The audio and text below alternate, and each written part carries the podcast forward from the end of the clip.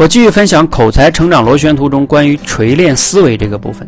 前面呢分享了主题升华呀、结构思考这两把刀，你要去磨。那还有一把刀非常重要，就是类比思维。类比思维啊，能让我们说话变得通俗易懂、有说服力。为什么呢？当我们去讲那些抽象的道理的时候啊，有的时候非常难讲。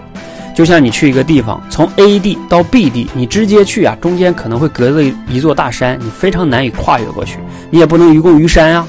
那你怎么办呢？你可以从 C 地绕道过去。类比就相当于那个类比物啊，就相当于 C，因为他认同 C，所以他就直接认同了你的 A 了，就很简单。关于这个呀，你可以详细的了解我下面这篇文章啊，欢迎跟我们一起刻意练习。